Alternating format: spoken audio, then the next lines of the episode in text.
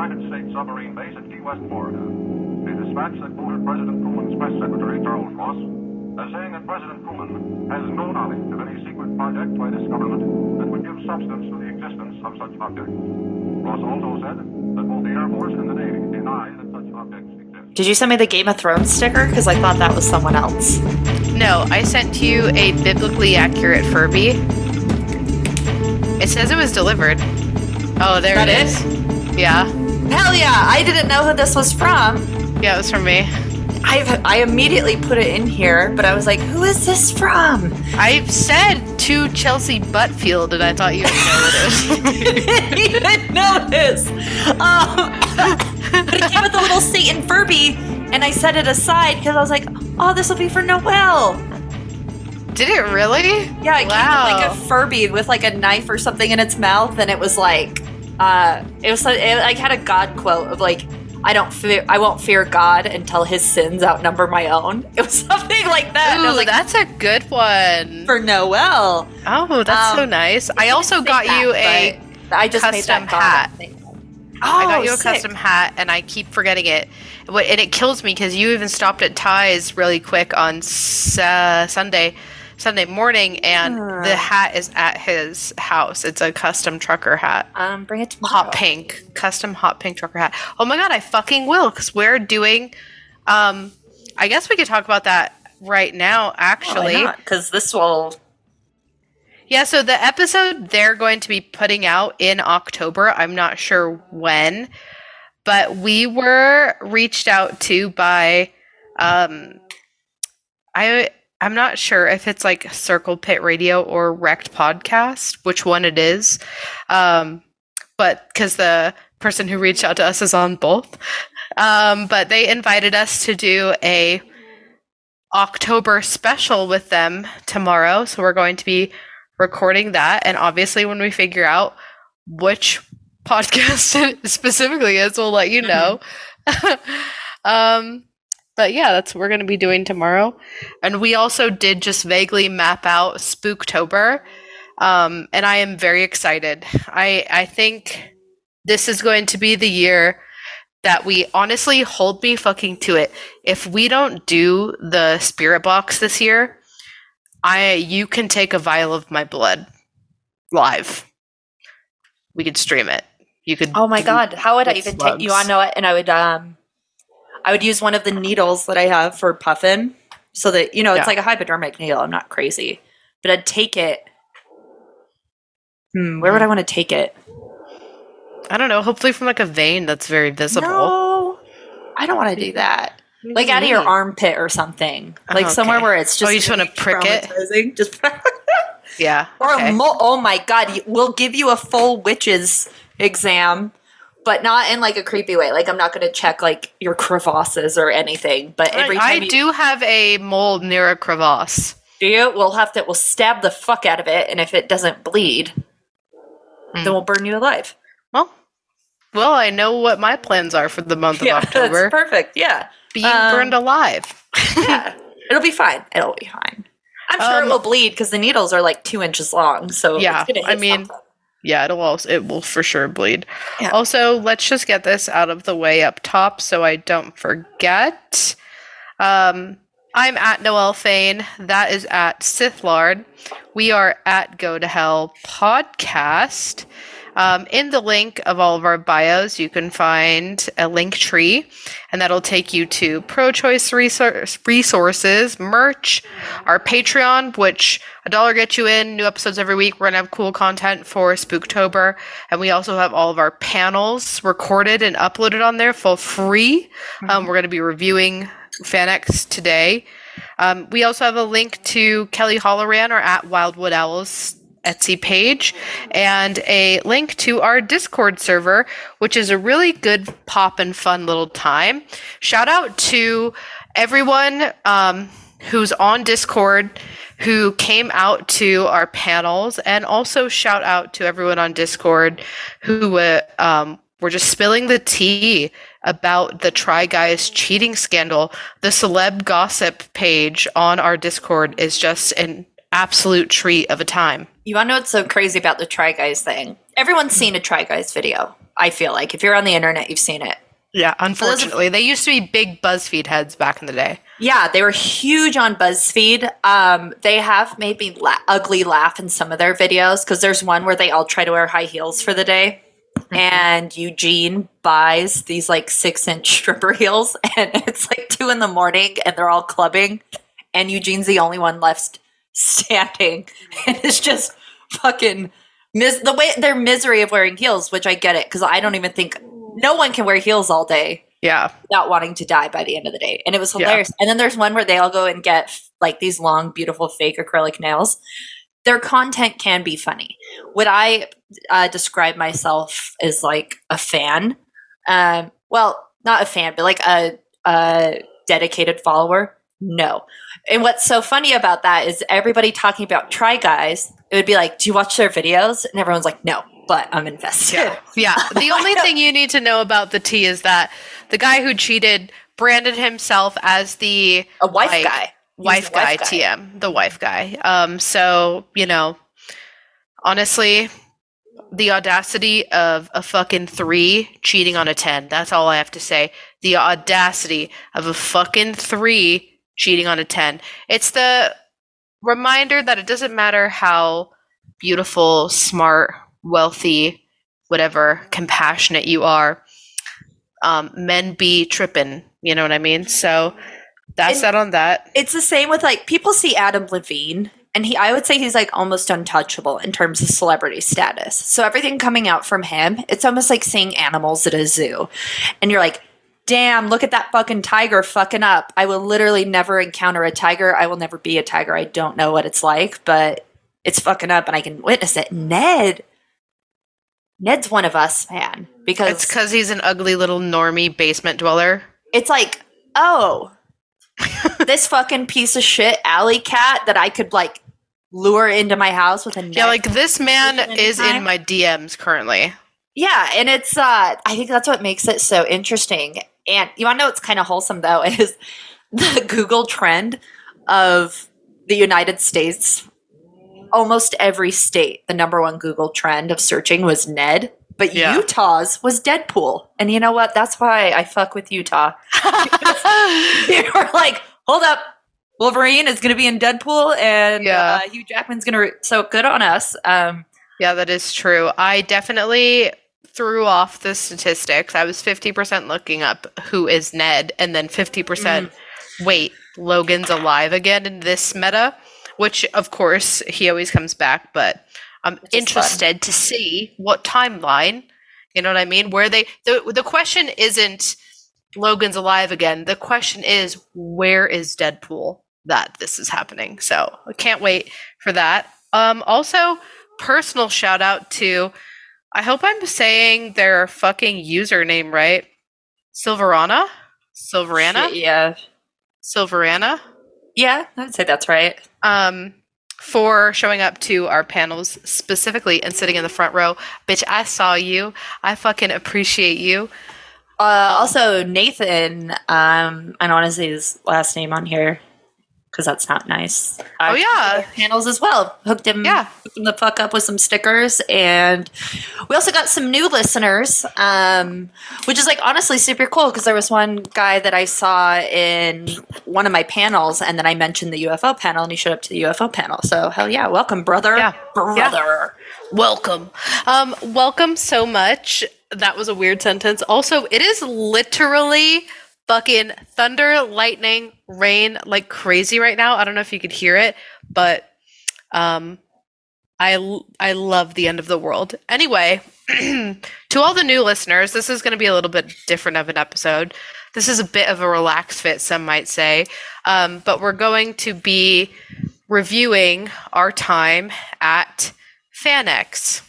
Yeah, it's our annual FanX review. Normally it's hidden behind a paywall, but we have to do this one public because feedback that we got from the convention is uh, reviews of the convention need to be public um, in order for.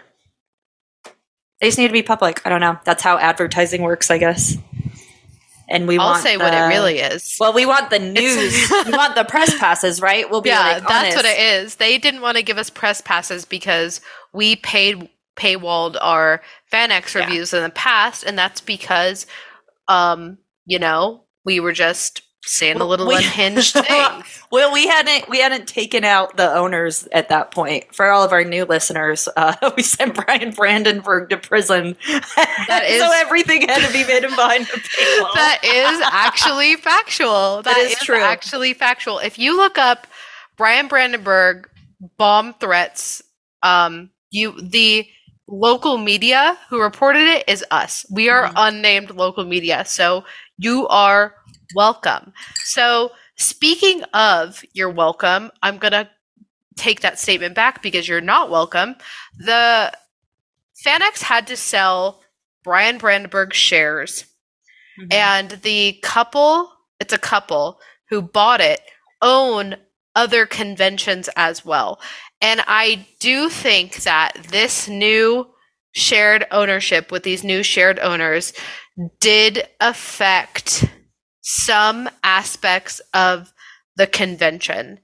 And um uh, we've talked about this before but FanX always teeters between like year when they used to do it twice a year it was very obvious like it would almost feel like one season of the FanX would be for the convention goers and then the next would be for the corporations essentially. Yeah, um and they were it was kind of this constant battle between like who is this convention for i think that the despite how corrupt it the people may be the roots of like utah making it more like family friendly and Yeah. like for the convention goers was in constant battle of the investors who wanted to get it more corporate and with more corporations and more big money in there and that battle was like has always been happening yeah.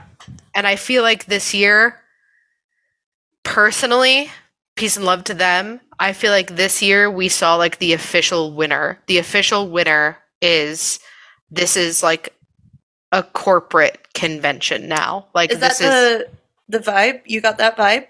I absolutely got that vibe because some of the overall feedback, uh, not my feedback because I we didn't participate, but the overall feedback was like the focus was so heavy on like more guests than ever, more guests than we've ever had before. Come to our convention because we have the most guests out of everyone. Mm-hmm. Because that was the focus, everything else suffered. And I would agree with that um, to an inter- I- extent. I didn't 100% get that vibe once I was there. really? But I think I think it's because I and I know you and I are the fucking same in this is we don't go for the celebrities. Mm-hmm. So I didn't get that vibe. Um, I would be curious to hear what the feedback was on things like the photo ops, the meet and greets, stuff Yeah. like that. Um, Well, if you want the biggest and brightest example of why the convention is no longer for the people, this is the first year they haven't offered day passes. They only offered a multi pass, gold, and VIP. Um, multi day pass. they had fucking gold- day passes, didn't they? No, they did not. Really? Yeah. They Are you not. sure? Yeah, because I went to go buy one because I knew that um, Ty was really only going to be able to make it for one whole day, and so I'd rather just get him the one rather than spend the money on a multi. They only had the three available. I would say is I I feel like that was also my experience, but I f- feel like I found them by searching. But now they have the website updated to next year, so it's FanX 2023. Um, Well, even if that is the case, even if you had to like dig around and search for a day pass, the fact that it wasn't Yeah, just immediately on the tickets link is not not live Yeah. laugh love of them. um, Um, here's why I almost feel like my experience was different, and I think it had to do a little bit more with the panel flooring. I feel like Artist Alley had a little bit more breathing room to walk around. Like mhm. it was still a fucking sardine fest, right? Like we were all packed in there, but I feel like Artist Alley had a little bit more room to walk around. Mhm. And I feel like the layout of the floor made a little bit more sense in the way that they did Artist Alley, knickknacks. You know, it, the the Mhm. floor felt a little bit more cohesive, but I saw way less Funko Pop booths, and I saw way more. the The anime plushie booths ha- t- have taken over a little bit, but I saw Mhm. Way less this year than I did back in the reign of Brandenburg, where it was almost like any party city booth Yeah. could go in there and take up full convention space. Yeah. Um, I didn't buy any comics this year though, but I always feel like here's my feedback. I want to buy comics that I may not be able to get at my local comic book shop, or I want to buy um, entire runs of something.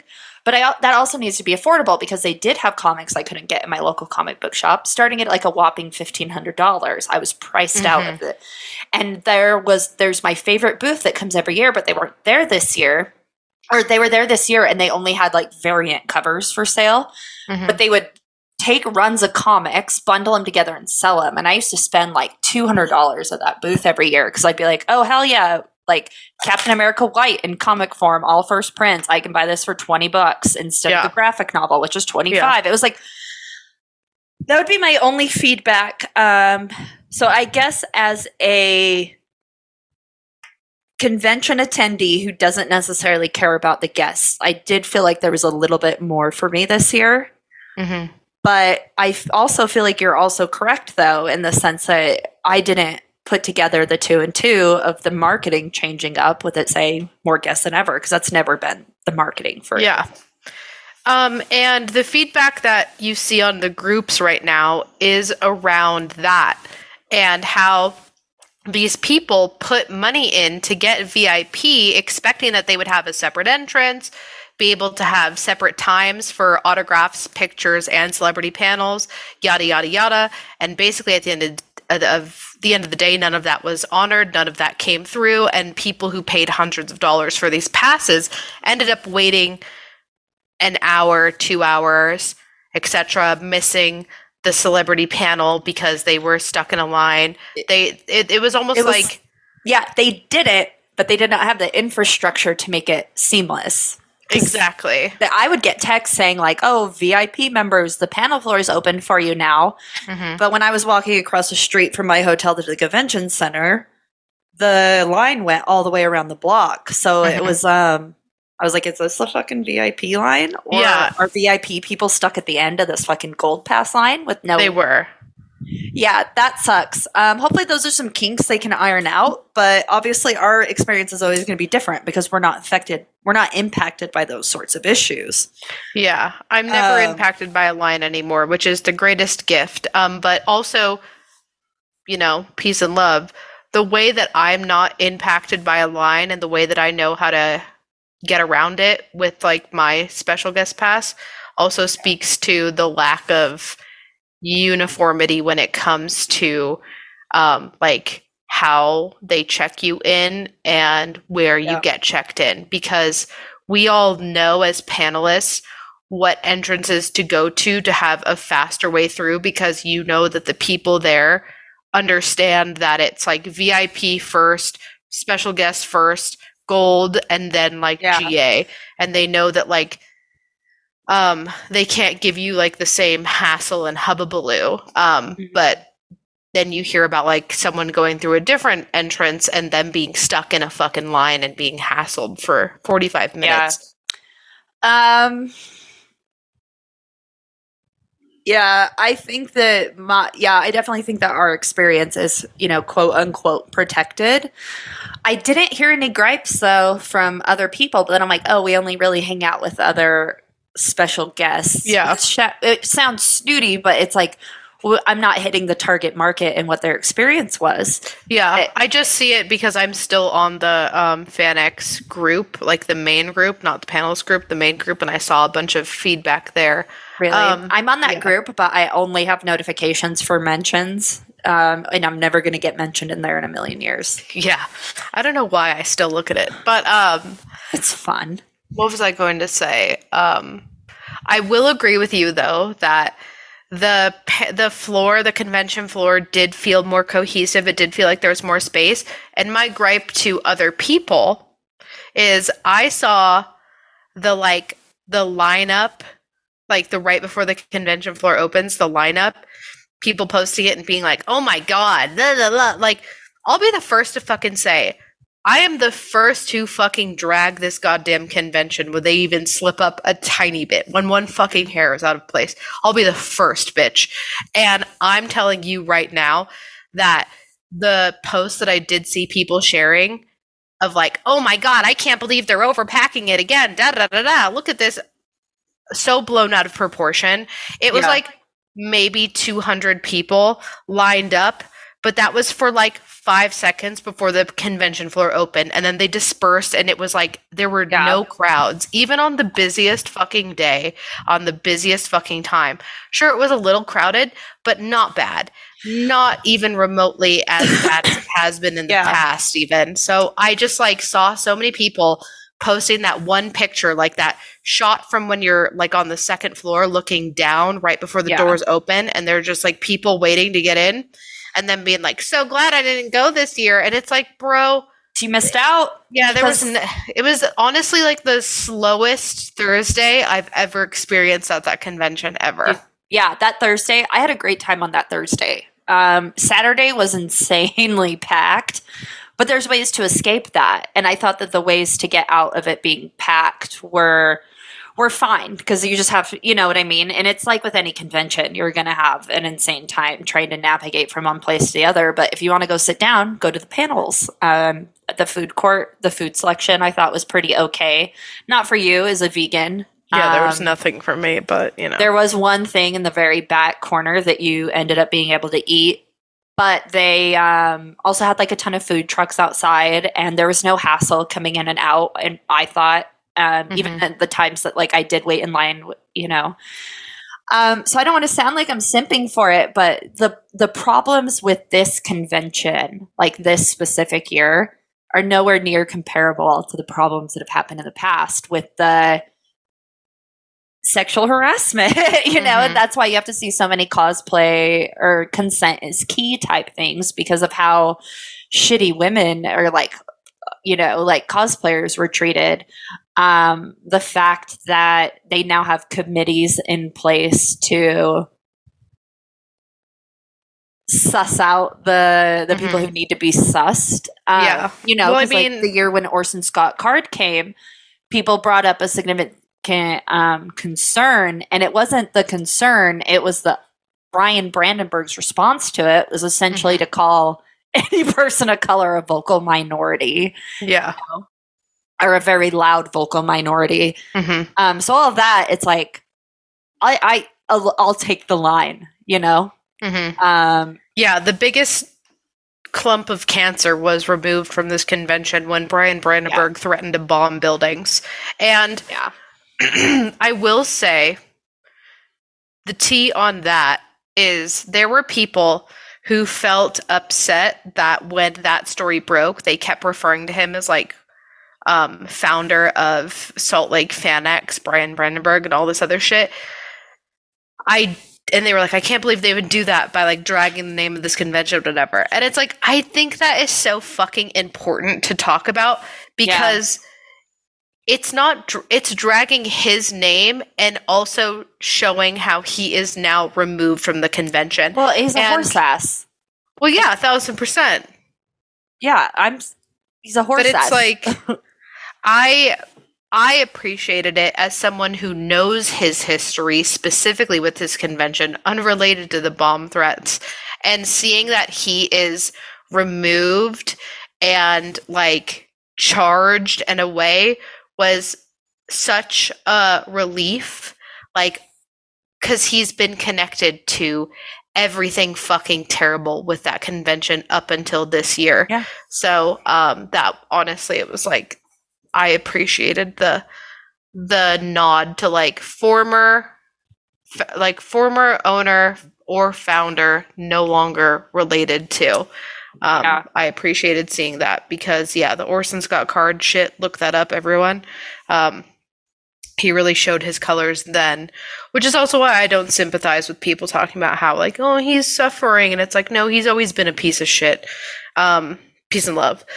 But uh, yeah, Uh, yeah. If his type of suffering is so independent from the problems that he causes because he it's not him suffering because he has problems. It's him enabling his power with his finances, and he just barely got caught slipping. Yeah, a thousand percent.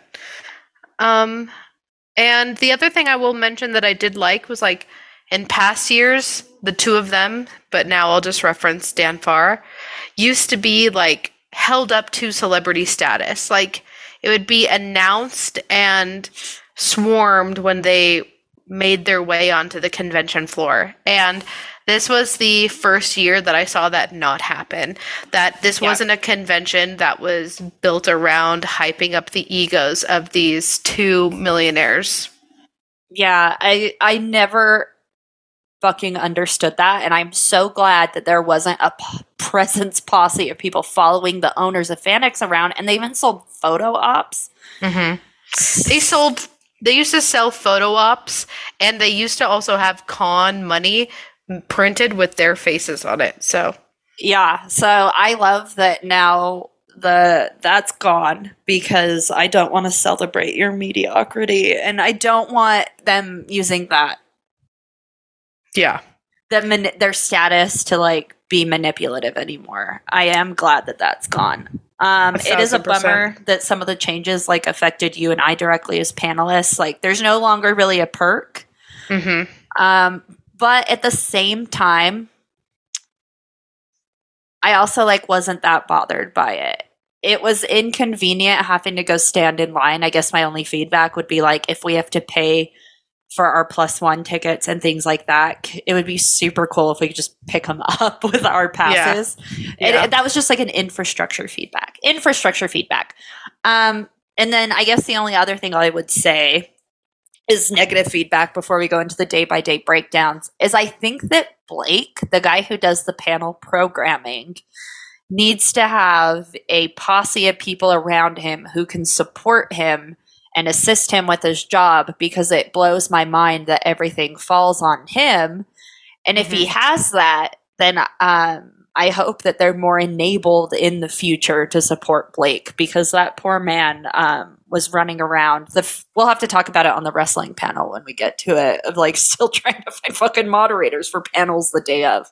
Yeah, I think um, the infrastructure changes that affected us as panelists um, were some of the just absolute um, crowbar to the kneecaps because we put so much time and effort and work into being prepped for these panels, creating outlines, creating informative and engaging yeah. discussion, just creating entertainment. And we already agreed that we weren't going to be compensated for it, that the convention was compensation enough and that of course like having a plus one was the the perk to it um, yeah. and not even just like a plus the plus one i know for us was more of like this person is not only here supporting me and of course putting their money into buying things at this convention but they also yeah. help you yeah. stay focused on time fed watered rested like having a helper if you will um, is such a benefit that is so underrated. I don't think people fully understand like when you're in the convention circuit and you're just go go go go go to have someone with you to be like I got you food. I got you water. Yeah. Let's take a break. Like that is such a big help. So 100%. That was a big bummer to lose and like re fucking tweet cosign on your mention of Blake who runs the panels I hope that next time there's um, just more enablement and support for the people around him who are helping him. I don't think it's fair that everything has to fall on him um, and that he has to be the face of it as well. Yeah. Um, so when everyone's up in arms or asking questions or curious or needs something, it's it's like he's the only person. That is unfair. Um, yeah, yeah.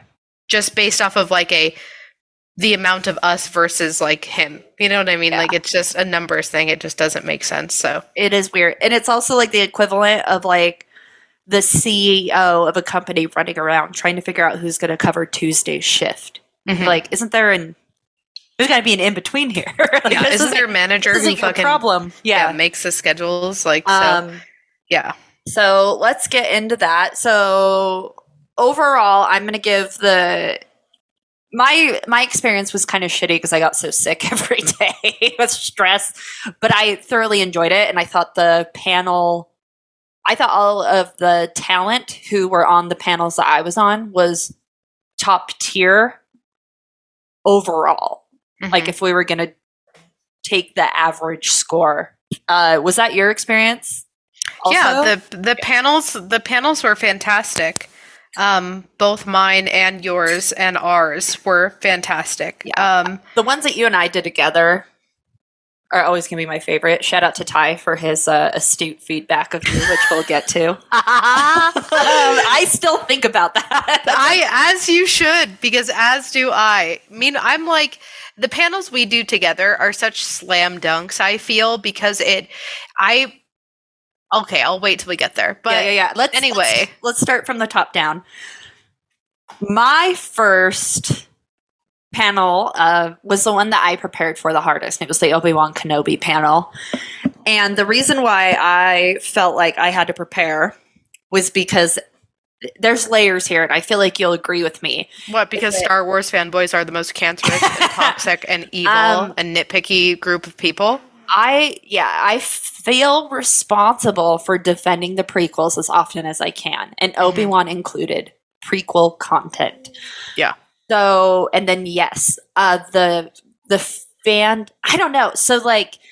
I take I do this with every panel, but if I get into a pissing contest on any panel, my intention is to win. So I'm bringing a Sure. gun to a knife fight, and I wonder. I'm sure that's your your same thing. It's like you're not going to fucking catch me unprepared. Yeah.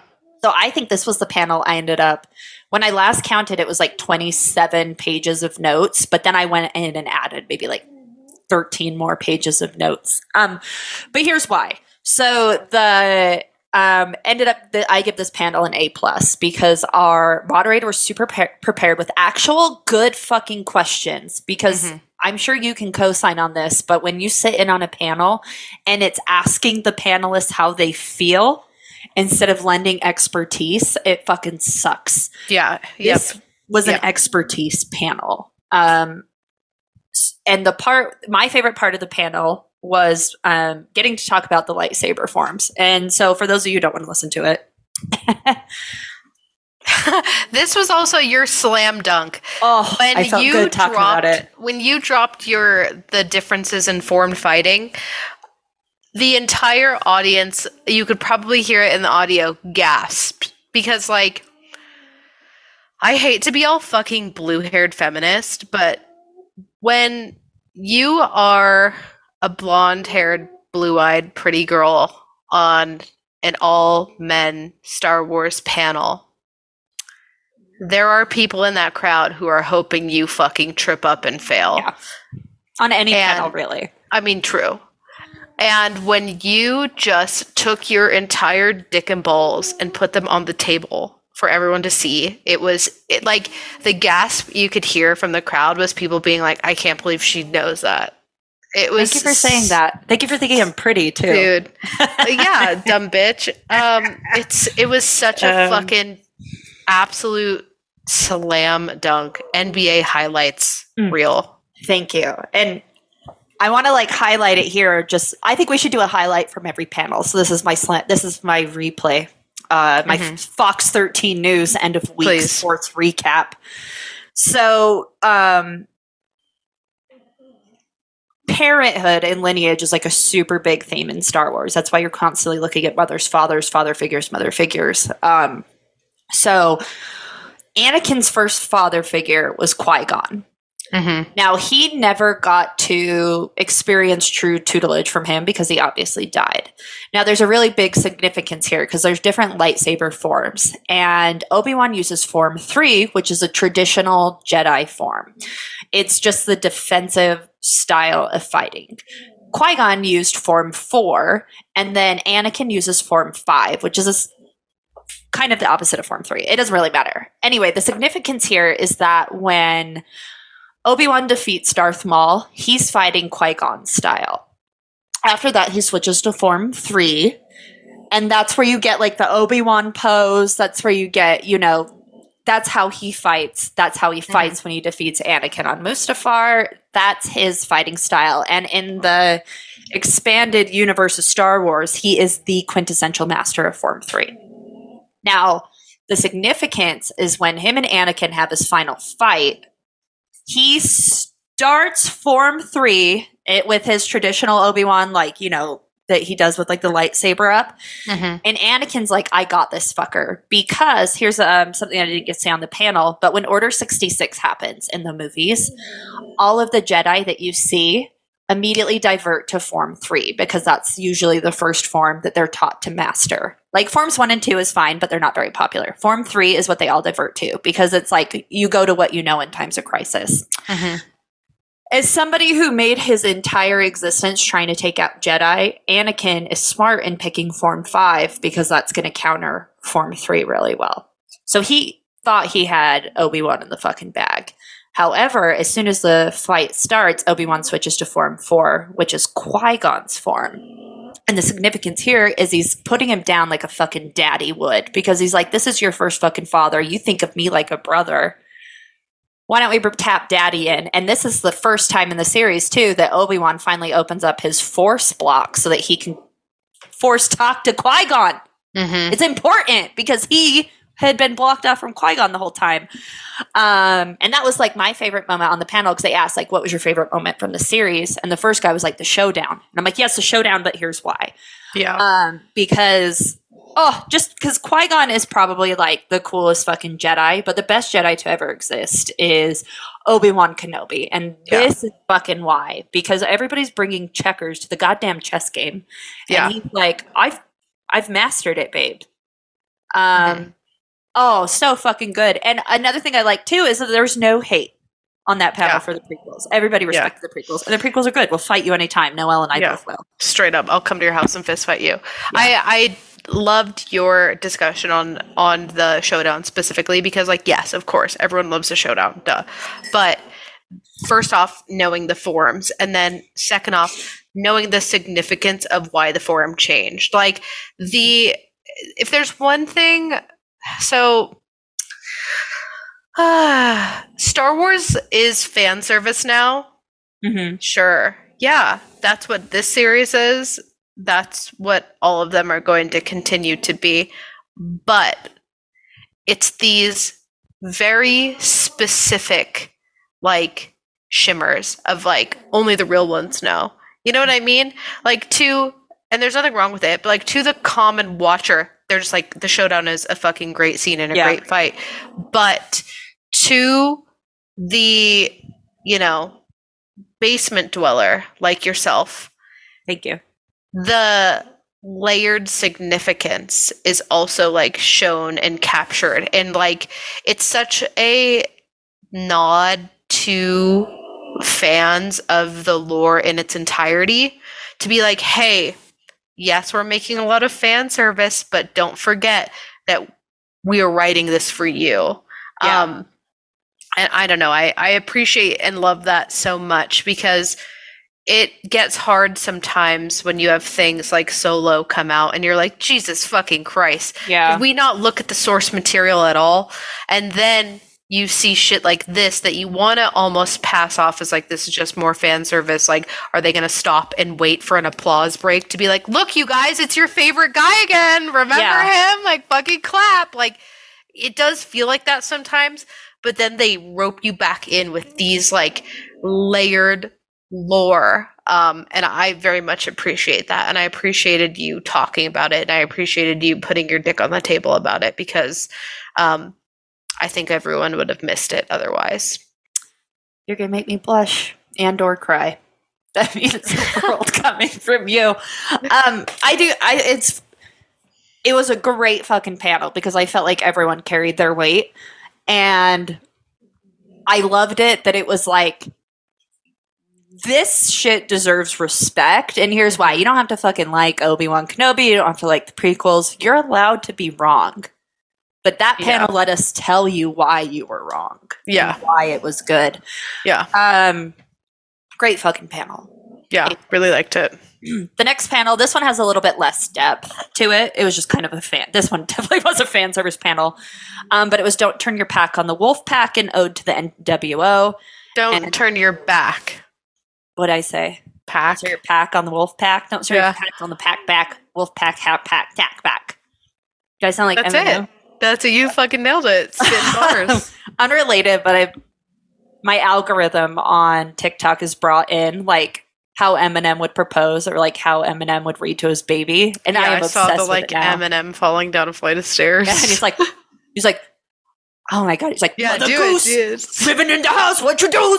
And it's just him like screaming, yelling at this baby. Anyway, That that's how I felt felt in that one. More moment. like DMX, but go off. Thank you. Um, no, it felt more like any white, generic white girl at I mean, PSL today, trying to just doing our best. Also true.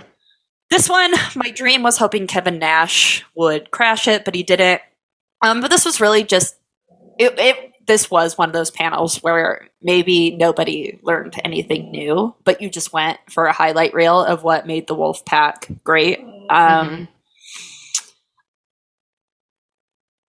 I don't know. You were in the audience. you know what I mean? Like it's because Yeah, It for those who get well, it, great. For those who don't, don't. You yeah, because like peace and love to it, peace and love to it. There is nothing enlightening about the NWO era. Like there, it just isn't. Like it just is what it was, and It- it, was fun while it happened, and the characters were cool. But then, like you guys talked about, it got overplayed and Yeah. oversaturated, and that's where it died, and that's where it ended. hmm It it's such a weird parallel between wrestling and comics, and I fucking can't. I want I want to pitch a wrestling comics panel next year, and we've got to layer this in a little bit. But it was essentially like what the NWO did was it paralleled the real world reaction to what Marvel Comics and Stan Lee had been doing, where there was a mass exodus of true talent who created Image Comics Mm-hmm. and then all of a sudden image comics blows up with talent blows up with creative freedom and then you're like what the fuck came out of image comics and you know like real ones could be like oh xyz but Mhm. most people if you say comic books they're thinking of marvel which is like wwe right Yeah, but the fucking gems that came out of that time and the nwo was a gem that got too big for its britches that's really all you need to know God, the parallels are so fucking real because it's like. yeah vince mcmahon is Ah, Stan Lee. yeah, you have Vince McMahon as Stan Lee, and then Marvel as WWF, now WWE. yeah And you have actual talent being capped because they don't visibly look like what Vince gets hard off of. Mm-hmm. And then they um, end contract, break contract, go to Image or like what would now be AEW Mhm. and but it's also the Achilles heel because then there they're given all the creative freedom. You have those stars who were capped blowing up, yeah but then it's almost like sometimes the West is too wild, Yeah. and you end It's- up having too much chaos with the release of cre- creative freedom, and it becomes oversaturated. It doesn't become unique anymore, Yeah. and then you get people falling back to um, Marvel or uh, WWE. It's 100% happening right now. Cody It- Rhodes, who started E House of AEW, Black is is fucking going back to going back to WWE because they've lost the fucking plot and it's and it's, It's- so much fucking talent on AEW right now. It is a soup full of every fucking food that you like. I know, and it's like, and God, I like all these foods, but they I don't need to be in a soup. God, it's so fucking true. And like, Uh, what is happening in like the indie comic space right now, other than an oversaturation of these bananas Yeah. fucking storylines? And that's why you get things like fucking Paper Girls flopping. God, Yeah. I'm gonna fucking Um, kill myself. the coolest thing that happened on this panel was Blake came in and asked Jake, who perfect fucking choice as somebody. If Trent Hunsaker couldn't be there, then Jake would be my choice to moderate the Kevin Nash panel. So that was actually really fun. yeah, and he um, did, which is just- great. testament to poor Blake running around doing it all. He's the mom who does it all. How do you have a career and a family and stay slim? You know? Yeah. That's Blake. Um, so kudos to them both. That was really cool. I wasn't able to go to the Kevin Nash panel, but Oliver went and he said it was great. And Kevin Nash is apparently a hoot. I love that.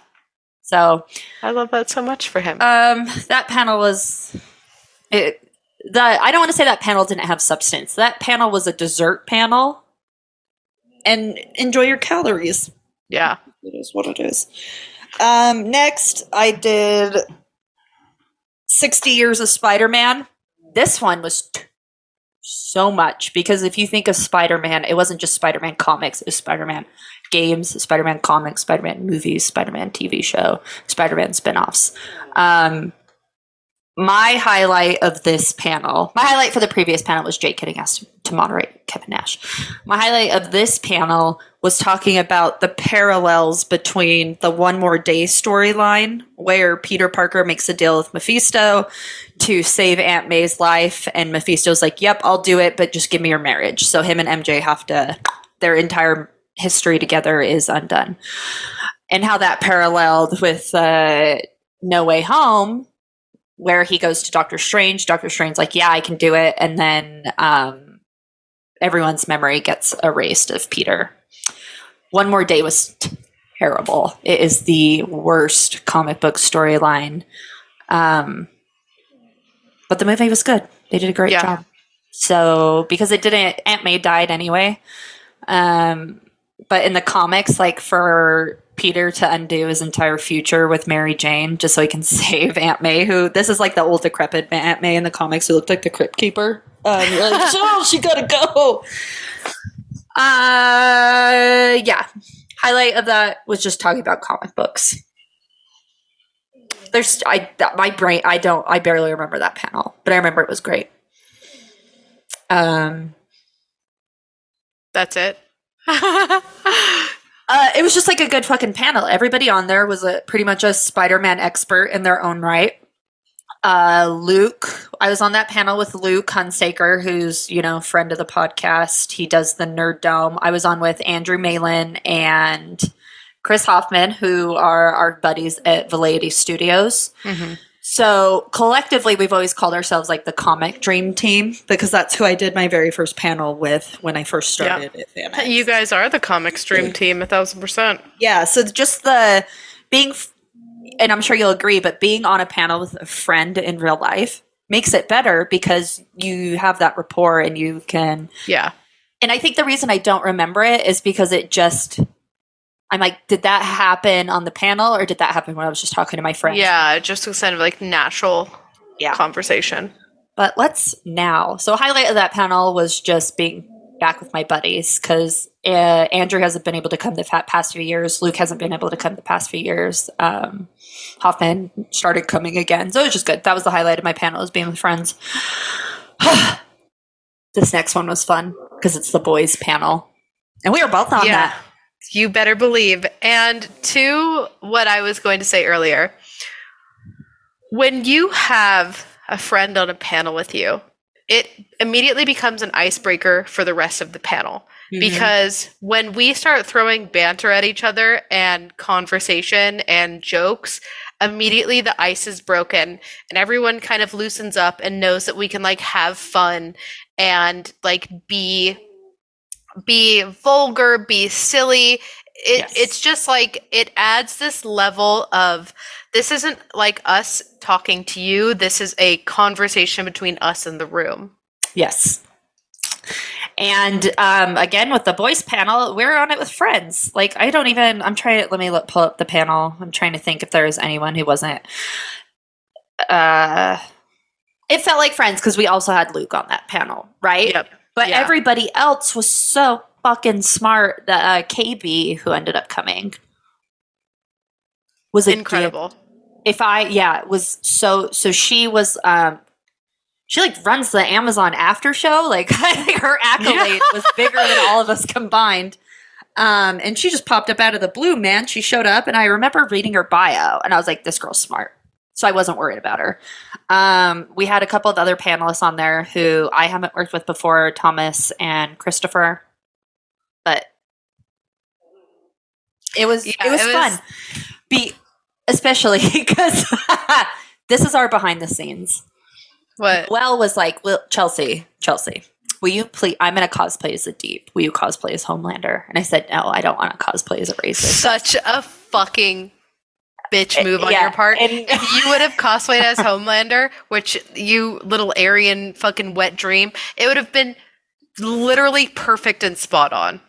yeah, so I was like, oh man, I don't want to pay money to cosplay as a racist. And um Nell was like, you're fucking wrong for that. And I do feel like I'm wrong for that now because there were people there dressed like actual Nazis. So I'm like, at least I'm a comic book Yeah, bro. And not a Oh monster straight out of history. That's my other critique of the convention is we saw so many Nazis. we saw so many actually dressed Third Reich motherfuckers. Yeah, it was weird. It was almost like the yeah, it was wild. it's like what the fuck is that? In full SS uniform. Yeah, was like, literally, literally straight up. At least paint your face red, and then you can lie and tell people that you're there is like Red Skull. But nobody did that. They were just full on Nazis. I'm like, Full what on. the fuck is going on? So Um, Chelsea's a pussy for not doing Homelander. Yeah, so I am. But it was even better because I joked. I'm like, oh, I'll just wear, I should just wear like a dolphin, shitty dolphin mask. You know what I mean? And Noel was like, no. If you really want to be somebody, you'll dress up as an octopus. So, so I did. Noel bought me this full onesie that was an octopus onesie, and that I got to introduce. It was an 18 plus panel, so it could be incredibly vulgar. But I introduced myself as Thomas, the octopus sucked deep stick, Mhm.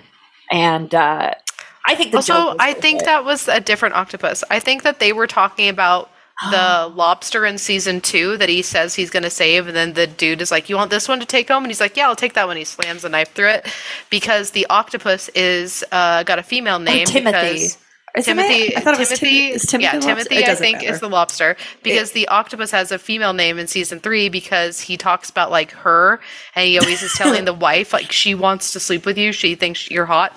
Anyway, doesn't matter. It doesn't matter. Chelsea was the octopus, and I was the deep. and um, I'll go with someone who sucked Noel's dick, but I will not go with a Nazi sympathizer. Yeah, I'll what die the first. fuck? Also, also, Homelander isn't a Nazi sympathizer. He didn't give a f- you. He didn't give a fuck that Stormfront was a Nazi. Even when she was like, "It's all about creating the perfect race," he was like, "I don't. No, no, no, no, no, no. It's about me. It's about me." You're everyone puts his the white supremacy storyline above Homelander's obsession with himself, and that Yeah. is so incorrect. Because to be a true Nazi, you would have to put white supremacy above all, and nothing is above Homelander. Period. All right, you're White right. I should have. So that's why you're an even bigger pussy. Um, Yeah. No, you're, just, right. It's Homelander isn't the Nazi Stormfront is. Homelander's just a piece of shit, and that's. But you didn't pitch it to me that way. You were Well, like, well, because I just need you to be on the level understanding. but I liked, you know, I slept in that onesie because remember how cold my hotel room was? I woke up at like 2 a.m. and that just shitty onesie with all the tentacles coming off of it. Yeah. Best sleep I've had in decades. It's a nice onesie, that's for sure. So, um, that panel was great. Um, I think we had a lot of um, like the thing about, and, and this is where it's where it's talking about. This isn't just like a fan service panel. This is like an informative discussion like let's talk as experts let's look into the deeper levels and not just the delicious little we had an agenda. icing. Yeah, Yeah. we had an agenda. We definitely- were fishing. you were moderating so it was fantastic and the questions prepped were fantastic because um, we talked about obviously all the fun high level shit but also some more in-depth topics about like masculinity and classism Mhm. and racism and sexual assault and um, it was a perfect mix of talking about how fun like the boys is and like how Neil Gaiman really like uh made like a masterpiece. Or Wait, not Neil, Neil Gaiman. Gaiman? Not Neil Gaiman. Garth Ennis. Don't tell them I mixed them up. They'll fucking kill me. no, They're yeah, just yeah. mortal enemies, and I'm It's like, fine. um, Garth Ennis, Garth Um, Ennis, how he made like this masterpiece, having like a jerk off session about that, but then also braiding in like these serious, heavy topics. Well, so it was. it here's was the good. secret. Here's the deep cut secret that we don't have to put up. Noelle and I had an agenda going into this panel. um, we did. and I'm going to whisper it because it's a secret. Uh-huh. Uh, I do. I had to do recon Oh my on god. some of the panelists. You, and we better fucking hope that he doesn't listen to this. I'm gonna look again. What do you mean? I'm just looking at the. Anyway, one of the panelists, we could be mistaken, but I had the vibe that they were a Scientology sympathizer. There wasn't just a vibe, there was proof of it. Didn't they end up not coming on the panel though? I don't remember. I think But- so. We, I specifically wrote in questions mm-hmm. that was like, let's talk about how the collective is Scientology. And Noel Yeah. went off so fucking hard on it. It was beautiful to see. It was um, like staring into the face of the sun. Like I finally felt warmth on my on my face. And, crickets afterwards. Everyone was like, I know. I agree. And we were like, oh. That's why I think that he wasn't there because, Yeah. like, I. so it- the joke was we're not even three minutes three minutes into the panel and Noel's talking about Scientology, and um, yeah. I like the parallels of it, um, the exploitation of it, talking about the exploitation of it, shining a light on the exploitation of it, um, and I think because the Scientology sympathizer wasn't there, everyone else in the room were just like, "You're right. You're so right. You're so yeah, people are like, why are you Yeah. yelling at me? I agree with you. yeah." They were like, "Yeah, you can lower your voice. We know." Yeah, it was like we dropped the mic and everyone was like, Yeah. It was equivalent to the scene in Indiana Jones where the guy's doing like too much with the swords and you just pull out the gun and shoot him. It was like, Yeah. oh. Everyone was like, "Yeah, of course Scientology is bad." that was the It was highlight of the panel shock. for me. It was a shock. I was Yeah. ready to fight about Scientology, and then everyone was like, "Duh." Yeah. And was- I will say, West Side Story snapping into that Yeah. panel and show tunes happen and there was no fight. They were like, "Yeah, no shit, Scientology's bad." But we did also bring up because of that conversation, um, the fact that Scientology had fucking eight booths side by side, taking up an entire fucking aisle. We got to talk about that, which will always be my bone to pick with FanX. Um, I don't. They Scientology disguises themselves. Not even disguises. Pay attention, bitches. They flaunt as the L. Ron Hubbard sci-fi fucking center. Bitch, who the fuck do you think? It's like, eh, oh my god, eh, I can't. It's just why. First of all, first of all, this is this is my gripe with FanX. Period, because they this is a few years of them doing this. It's all about money. Those booths cost a lot of money, and Scientology's got so much of it. And they're like, yep, yep, yep, here, give us eight fucking booths so we take up a quarter of this goddamn row with our fucking L. Ron Hubbard propaganda. Mm-hmm. Also, And- here's I have a bone to fucking pick. Their stupid fucking alien sign almost scalped me because I ran into it. Remember? I And they had like a huge goblin. They had a goblin statue with a like- giant. Yeah, it like started its claw like hit my forehead and went all Yeah. the way through my fucking mandula oblongata. I ran into it so hard. And like I was too up.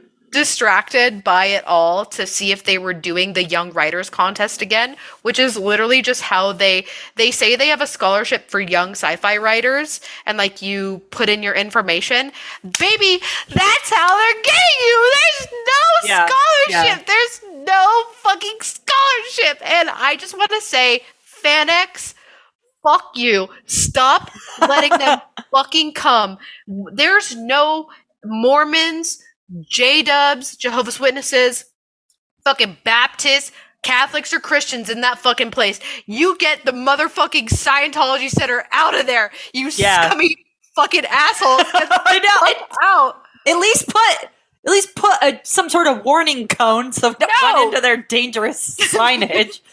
Oh, no warning cones. Get them the fuck out. There is no fucking reason why Scientology should be at the goddamn comic convention.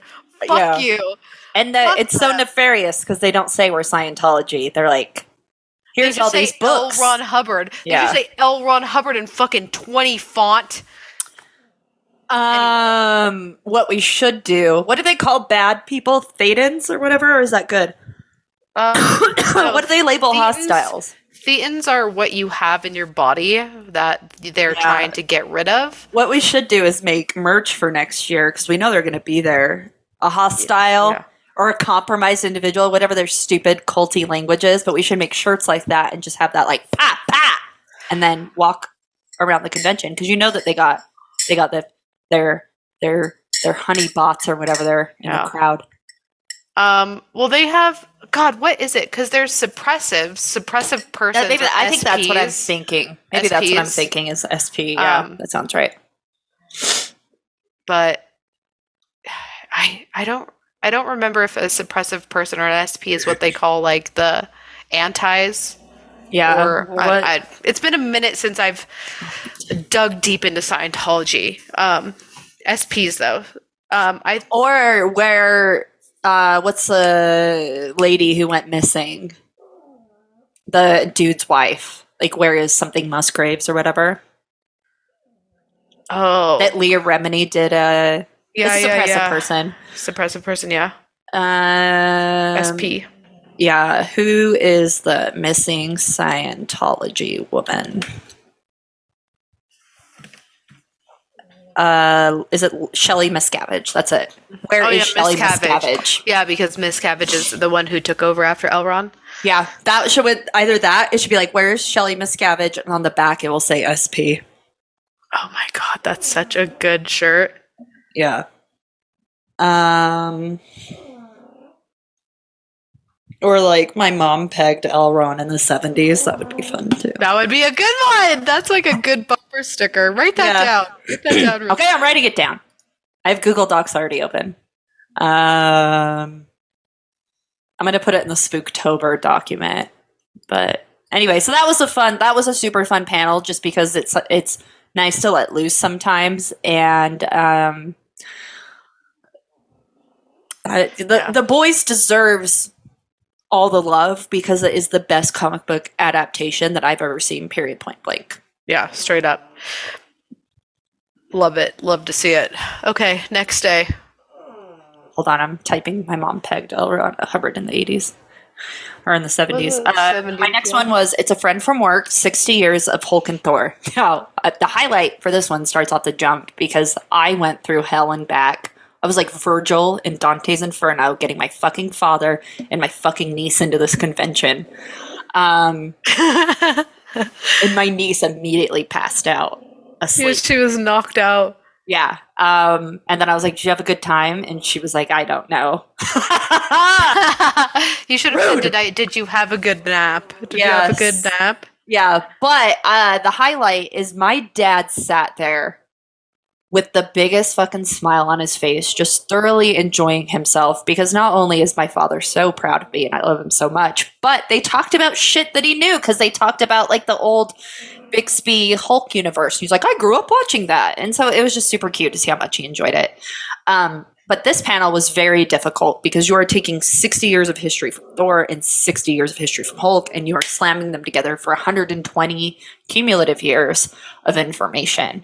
And how the fuck do you navigate that? What do you even want and- What would you even want to know? Ask any question. Oliver's question is, why would you talk about them at the same time? And my answer is because they were both given birth to in the comic book universe at basically the same time. And they are fighting for the same spot on Avengers in the sense of unstoppable machine. Um, I just anytime something is more than five years of, if it's not like the last five years of, I it's like how the fuck are you guys gonna even manage this? Yeah, this was like one panel where I had to let go and let God. What is that? Is that a bug? Oh my God, do I have bugs in my house? Am I like Noel now? are you getting infested? There's like one tiny little bug on my wall. Um. Anyway, yeah, probably. So, um, this one I had to let go, let God hashtag. Um, because they were like, "What about the Bixby universe?" And I was like, "I didn't watch those shows. I did not watch the Lou Ferrigno thing. Um, I'm just gonna have, I'm gonna have to let other people talk about that." And it was fine because obviously, um, other people had watched that, and I never, I always just leave the TV shows or the um video game stuff, I never touch on that. Like I'll touch on the show if I'm doing a panel about a show, but if it's like history of a comic book character, I'm like it's the comic books for me. Um, I'm sorry. I'm getting all worked up. My asthma's kicking in. the one thing I wanted to talk about more, and I did get to talk about it a little bit, is there is a comic event that just wrapped up, and it's called Banner of War. Write that down, Noel. Um, Banner of War. Banner of War, and it's so good. it just wrapped up. I would recommend reading it. Um, go to your local comic book shop and pick it up. If they don't have it, then read it online for free. Just Google like read Banner of War online for free, and there's like a ton of websites that have it up there. It's only like four issues, I think, but essentially what happens in the Marvel universe right now is that Odin's dead. It kind of follows the movie parallels, except in the comic book universe, he now inhabits Mjolnir. So Thor can speak to his dad through Mjolnir. Um, and Hulk right now has he's a little bit differently operated, and the only way I can describe it is Bruce Banner is driving Hulk like you would see Captain Jean Luc Picard operate the Starship Enterprise. Mm-hmm. He's literally doing like diagnostic scan. Computer, give me a rundown on like energy levels. He literally is driving Hulk like a ship. That's all you need to know for now. Um, they are fighting in space. It doesn't matter why, because this isn't the cool part. The coolest part is that um, they are beating the hell out of each other, and there's no indication that they're going to stop. What happens is um, Thor throws Mjolnir at Hulk. And he's like, it lands on Hulk. It's sitting on his chest. And he's like, you can't lift Mjolnir, so you're fucked. And Hulk was like, hashtag bet, does a push up and just lets Mjolnir impale him completely, uh, which is like super fucking cool. And he's still going because he's powered by anger. And Odin's like, I can sense Banner's in here. So what I'm to do is I'm to go into Banner and try to talk him down. So um, Hulk gets super fucking angry at this, and there's essentially an explosion of gamma radiation. Thor gets exposed to it. You get Thor Hulk because all of a sudden Thor is exposed to gamma radiation and he hulks out. So you have Green Hulk Thor. Fucking cool. Now, Odin, who is possessing, it doesn't matter, is possessing Bruce Banner inside, is like, fuck, pick up the hammer or he'll kill us all. Hulk picks up the hammer and now you have fucking Thor Hulk. So you got Hulk Thor and Thor Hulk and they're just fucking beefing. And that I wish I could have gotten to talk about it more. I talked about it just a little bit, but I do recommend everyone read it because it's fucking cool. Or at the very least, Google Thor Hulk and Hulk Thor um, because you have like a big green blonde bastard, and then you have Hulk essentially in Thor's armor. It's really fun. What a fucking crazy bananas storyline. Who wrote Oh, that? Do you remember? Do you know? No, who wrote Banner? Because what a fucking what a layer sandwich. Yeah, It's- Johnny I wrote it. what what just yeah, that it does sound incredible. It does sound fun. You know, when is that going to be in the movies? I that yeah, and so like this is why it drives me nuts when people don't respect the like what's going on in the storylines because this would be so fucking good, right, to witness it. But I understand them wanting to keep the purity of Mjolnir. I actually agree that that is important. Um, but God, it's so fucking cool. They should make it a cartoon. That would be actually a super fucking sick cartoon. Yeah, On that Um, would be the best medium for it too. I'm gonna post the pictures for you so that you don't have to look them up. Um, but I will send you. I already know the picture's gonna be blurry. Don't worry about it. Just fucking get a feel for it. um, are you sending it on Slack? Yeah, so I'm sending you Thor as Hulk first. But the cool part about it is he um, is so fucking mad that he Hulk smashes um, the Rainbow Bridge. Ooh, So this is him smashing the Rainbow Bridge, and then Hulk. that is so sick. Wait, is this this is Hulk Thor? This is Thor after he gets exposed. Yeah, this is radiation. Thor as Hulk. This is Yeah. Thor with Hulk abilities. Yeah, and then let me find. There's not really like as cool of a reveal for Hulk. I mean, my assumption of the storyline is that Thor as Hulk beats the ever loving shit as Banner as Thor because you just like. Because when Banner becomes Hulk, he's like empty head, right? So it, Yeah. it doesn't matter that he's stronger, he's still empty head, Yeah. It um right? yeah, I need to remember I kind of like wrote out how it ends, but it also has like a super good ending that makes sense. So yeah, I would su- I'd recommend reading it just because those two images are super cool.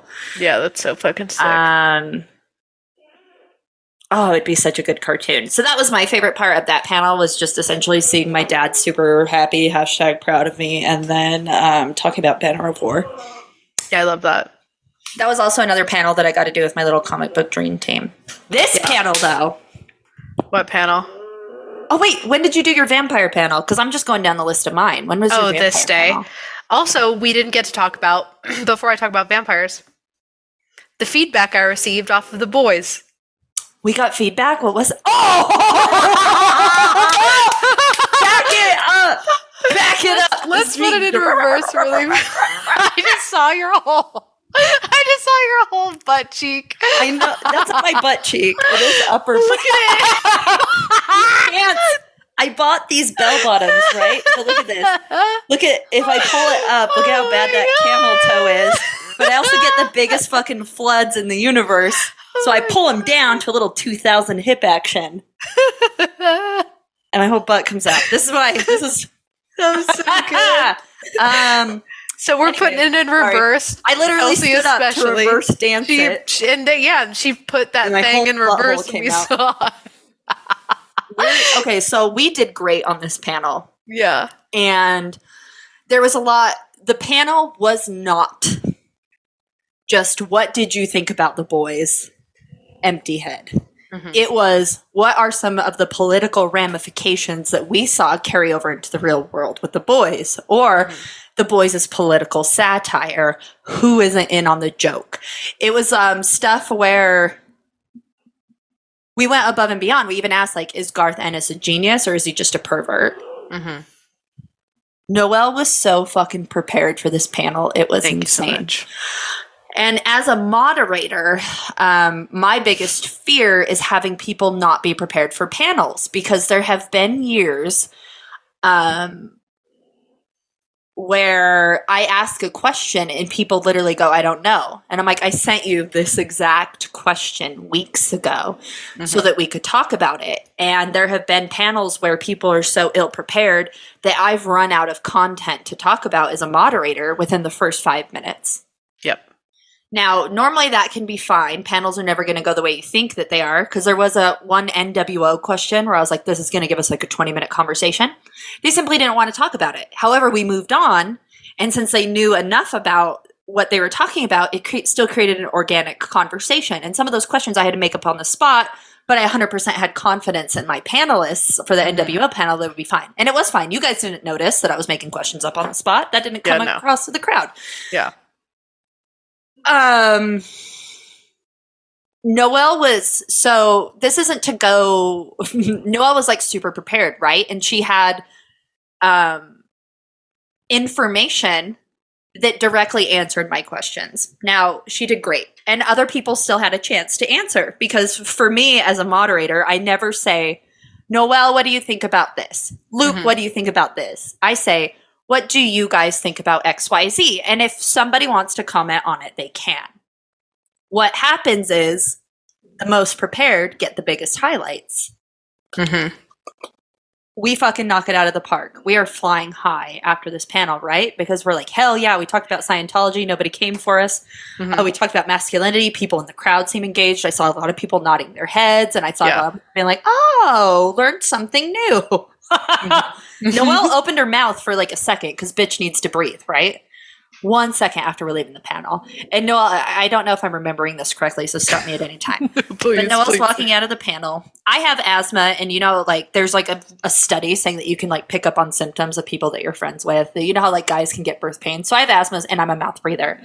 Um, Noelle, feeling sympathy for me as a very good friend and being concerned, also opened her mouth to take a breath to make me feel better about being a mouth breather. And the second she opened her mouth, Ty took a big old shit in it. he immediately He did. He Goes- did.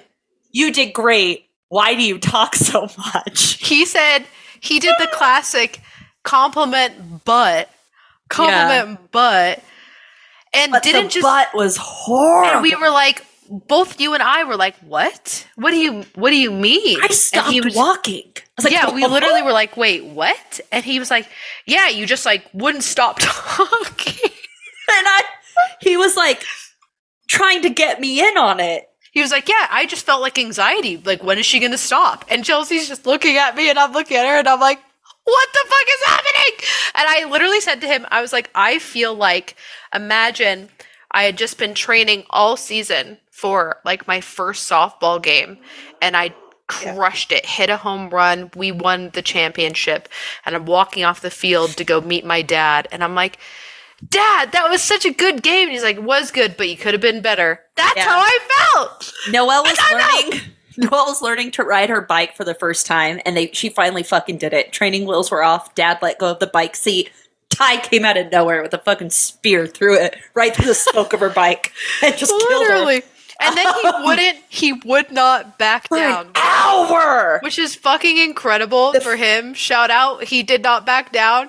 We made it to the hotel room, and he was still telling me that that I need to just shut up. And I was like, "Oh, He was oh like, my god!" he's like, you got to let the room breathe. You know what I mean? And I was like, Ty, I hundred percent hear what you're saying because there are times where dudes can, like, where panelists can dominate the conversation. There were times, not with you, but when I was like, um, because Kay is a uh, a person of color and had I asked directly questions about racism in the show, and just she got interrupted in the middle of what she was saying, not by you, but I remember just being like, "You Yeah. gotta let her talk, my guy." Yeah, Um, no feedback on that.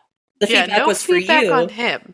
I know. I, was like, "What do you think about seeing a man be a victim of sexual assault after he had already sexually assaulted someone?" And you were like, "That gives a very wicked, real reality, both for men as victims, but also like the non-black and white nature of consent, right?" Mhm. and it was such a good fucking answer. It was like if it if your answer was a meal, it would have been served up by Chef Ramsay himself. Thank you so much. And Ty was like, "Why do you talk so much?"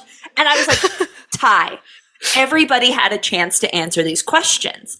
Mhm. Everybody. The fact that there some of these questions were left unanswered just means that they didn't have anything to contribute, which is Yeah. okay." And he was like, Yeah. "I was like, but as a moderator, for your pan- for there to be silence, it is a bad thing." And Noel was filling the silence when other people weren't answering because some of the questions the panelists submitted to me and I asked them and they didn't get answered. So Yeah. it's like someone's got to step up, my guy. Which is when I come prepared to a panel, I so when we get these outlines, we'll see who submitted what. I'm still prepping to answer that Yeah. question because even if me and another person feel the same way, we probably are going to say different things. And like there were so many times when like um what was it KB? Mhm. KB would like say something and I'd be like co-sign on that or like echoing that. Da, da, da, da. Like that's Yes. that bouncing off just because someone said something that just because everyone's on the same page doesn't mean you have one representative who speaks to it all. Like you you Right. add to the conversation and the discussion. my exact wording because I copy pasted it from every panel that I moderated was the best panels feel like organic conversations where we're teaching the audience something new. Mhm. This is a volley. I'm giving you guys prepper like prepared content in advance so that we can make you look good. Yeah. Is like literally and he wouldn't stop for like over an hour. And I know he's gonna listen to this. He's be like, Why'd you out me? But um you should feel bad for that because I was like, we were right. We didn't even get to be high on that panel No. for more than two minutes before it was Yeah. completely. And then I had a whole entire reevaluation about myself, and then I had to pick my own self up off the floor again and be like, "No, bitch, you're good. They just don't like when a woman's prepared." Yeah, I remember looking at Ty and being like, "I'll will I'll take this feedback." I think you literally said that. I think you literally said, "I hear your feedback." But Yeah, I was like, I get what you're saying because I've experienced it on other panels. yeah. Not so moral of the one. story is we crushed it. but yeah, And the another thing too was Oliver wasn't there because he went to the contortionist show.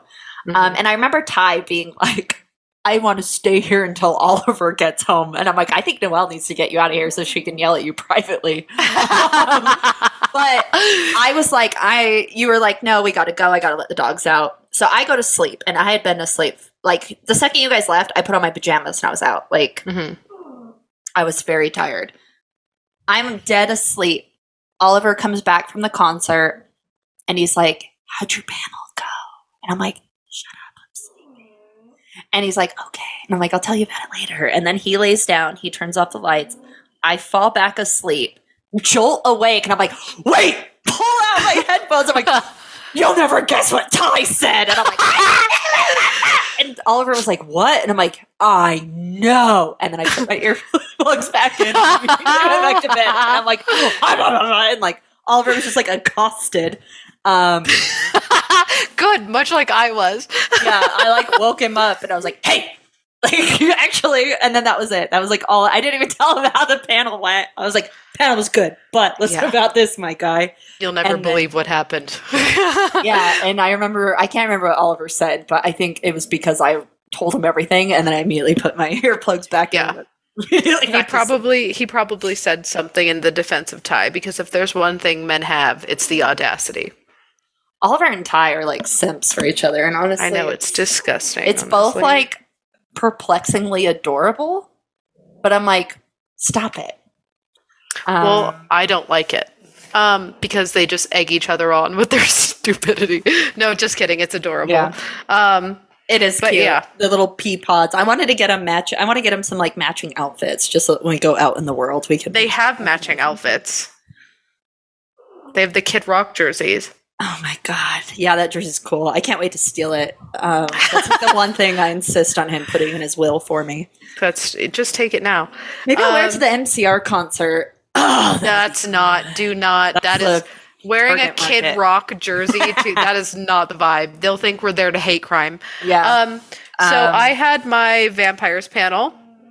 It was, I would say, the highlight of that for me, which please listen to it, um, was the defending of Twilight. Um, because nothing means more to me than apologizing for the wrongs that we've done and recognizing the wrongs that we've done. Yeah. And the summary of that, I feel like we've talked about it on Patreon. It comes, or actually, it could have just been in casual conversation. It Yeah. comes down to two fucking things. The first one, and I, this verbatim from the panel, you have not accepted that not everything is made for you. yeah. And the second reason why you would have issue with this book movie is because you hate teenage girls. Period. End of fucking discussion. But if you need help sussing that out, I'm here to tell you. We had Fast and Furious and Transformers. Mhm. Unarguable trash. One dimensional characters with plot holes and no plots whatsoever but still enjoyable. We still were like, yeah, it's fucking fast and furious, but I don't have friends, I have family. That's what Dom Toretto said to me. And you know we're what I mean? allowed to like it. And we're like, yes, we love it. Love it. But the moment a sparkly fucking hot vampire in a pea coat shows up to hit on some mid ass, non personable girl, everyone's like, your entire family will die of brain cancer if you go see this Yeah. movie or enjoy these fucking books. Like, literally, the vitriol towards like Twilight and Twi moms, it was in newspapers and Yeah. in the news making fun of these people.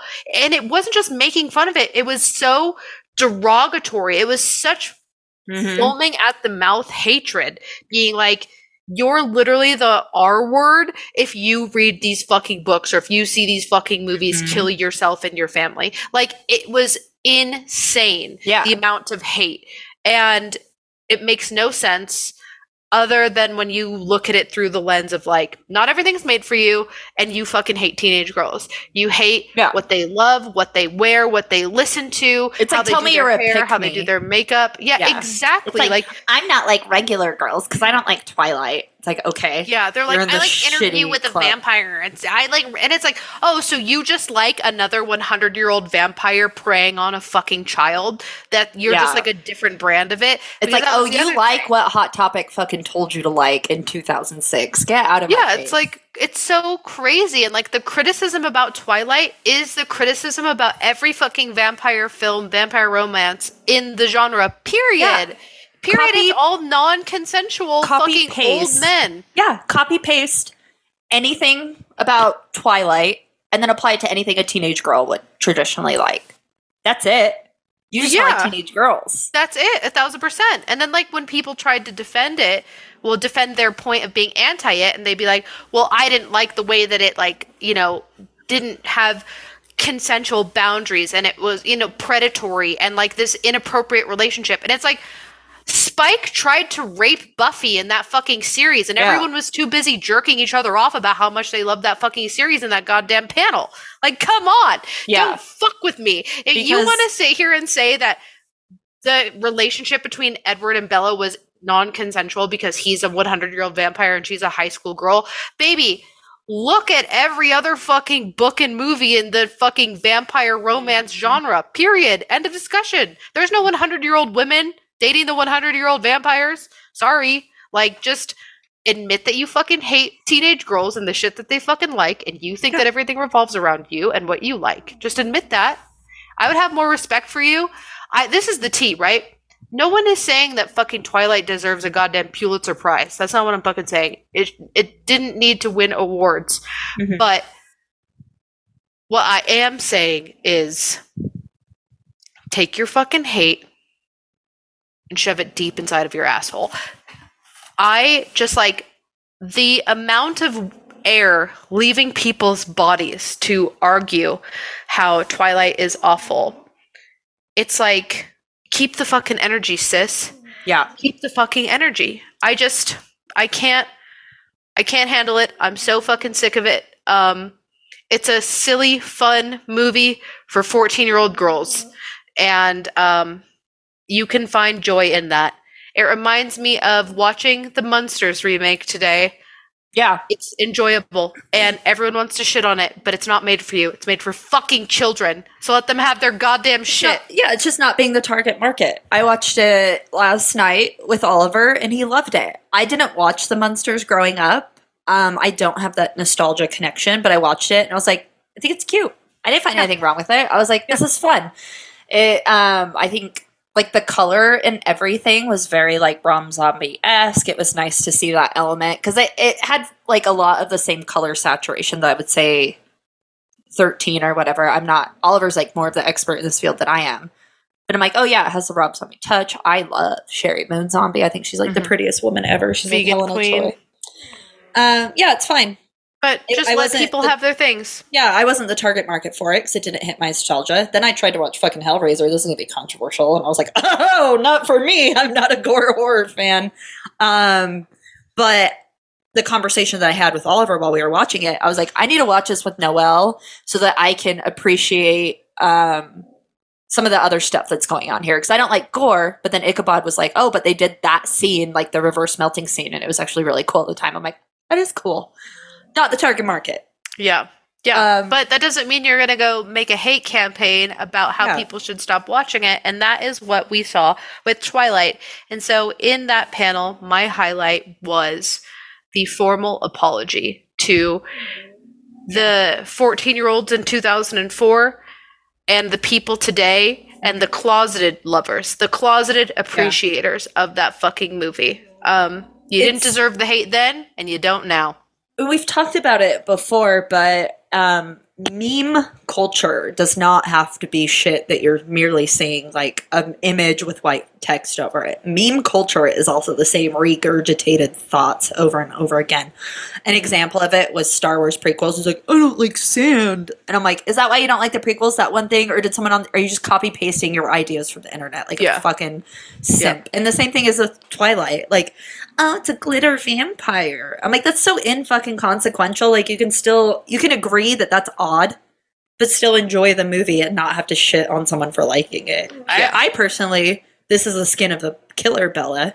It's the best thing that's ever happened to me, and I love it. And I would watch that on repeat 100%. Well, even It's that. fun. So, like, if we want to fucking talk to the nitty gritty, and we'll finish this thought and then get off this panel. No. but um, We're talking about this the rest of the time. when they say like this is the skin of a killer bella he's saying that as a joke he's making fun like it's the whole anytime edward says something like cringy that like people meme on as like this is why it's trash like even the like hang on spider monkey Yeah. or the like um even when he says i like watching you sleep he's making fun of it he's making fun God, it's not serious. He's the character is joking. It's be it's being fucking self aware of the meta. silliness. It's meta. Yes, it's And fucking Deadpool breaking the fucking fourth wall. Like, come on. It's so fun. It's like I I remember on one of my panels, uh, I think it was the Hulk panel, someone was like, "Oh, who even likes Eric Bana's Hulk?" And a few people raised their hands in the audience, and then they were kind of like, and "I was like, no, they're exactly fucking right. If that's Yeah. your favorite Hulk, you are hundred percent right that that is the best Hulk. It's like, who Yeah. fucking cares? Yeah. leave him alone. You know what And- the fucking theme of it is? When you remove the massive fucking stick, honestly, the tree stump that's in your fucking ass, when you remove it, things become so much more enjoyable. hundred percent. And uh, I'm still gonna keep talking about this because it makes me so mad. But it's like the I love loving Twilight, and I'm so I I meant it when I said it that if you didn't talk about Twilight on your panel, I'd kill myself. And I was so bummed that I couldn't make it because I had a panel at the same time. Yep. They But I like to told pin Oliver. two queens against each other. I know. I told Oliver, I'm like, go to Noelle's panel. I insist that you support. I even did a, a shirt change so you can hear it in the audio Mm-hmm. when I'm done with my rant and I say this is my formal apology and then I take a Twilight and Edward shirt and put it on and sit down. Yeah, it's Um, great. Um, I had a Team Jacob shirt that I bought at a yard sale that um, I accidentally ruined it, but it was unwearable. And you know what? I'll mourn that shirt. Yeah, honestly, get it Okay. again. I'll confess to murdering it on my deathbed. Oh, it's so good. We So- should submit a defense, a defense of the indefensible, quote unquote, where we just talk about like the prequels and Twilight. You know, Yeah, the most hated on shit, man, is some of the shit that I love. Even the new fucking Hellboy remake, people shit on that. I thought it was great. I thought it was fucking lovely. Yeah. And you're absolutely right. It's 100% lovely. Haters, man. Yeah, it's it's so weird. Um the gatekeeping that was allowed to happen it just blows my mind. And we were I was fucking guilty of it too. It was just that pick me energy cuz I Dude, read all of the. Twilight books and I like I read them all and then I watched the movies and then I would be like, "Oh, I'm not into Twilight." Dude, that's like- hypocrisy. Literally fucking same. I think that's why I carry the the cross on my fucking back because I read Yeah. the books and I would watch the movies. I made t-shirts. We did midnight fucking showings. This was back when you had to line the fuck up. There was no assigned Barnes. Yeah, I had to go to Barnes and up. Noble. Yeah. Line up at Barnes and Noble, line up at the Megaplex, mm-hmm. like all of it. And then right before Breaking Dawn Part 1 came out, I joined the fucking pick me crowd and I became too cool for fucking Yeah. Twilight. And nothing weighs on my fucking chest more than that, than knowing that I turned my back on that fucking shit. I did the And same thing. I still to this day haven't seen those two movies all the way through. And I think like I've seen people reacting to like the end credit scene of the end movie where it's mm-hmm. like a they basically do like a standing ovation and I am so upset that I robbed myself of that Yeah. and became like the perpetual hater. Like I just became too cool to admit that I liked the vampire, the sparkly vampire with the coiffed hair and the fucking pea coat. Like Yeah. I, I would go back in time and I would beat myself up for that because like fuck you, those I- bitches yeah. in that fucking crowd. Those bitches in that fucking crowd who are wearing their DIY Team fucking Edward shirts, they're from the first movie to the goddamn last at midnight. Those are the realest bitches you'll ever fucking meet in your life. Those are the realest Yeah. fucking bitches because They- had the face of war in front of them. They and are they our said, modern day Joan of fucking Arcs. That is it, Burned dude. them at the stake. That is it. All those fucking bitches, all those fucking bitches, all those twi moms, all those twink boys who fucking showed up at those midnight premieres, not just from the goddamn first movie, but from that last one when they had news crews showing up to interview them and make fun of them. They were fucking there holding it down. Those are the goddamn realest bitches you'll ever meet in your fucking life. Yeah, I, I don't even know how I look at myself in the mirror because I had Straight Team up. Jacob on my MySpace profile and then I acted like that. Yeah, dude, switched Who up so raised me? quick. That's I what I'm didn't raise saying. myself that way. disgraceful, dude. I had I had a fucking Edward Cullen cutout.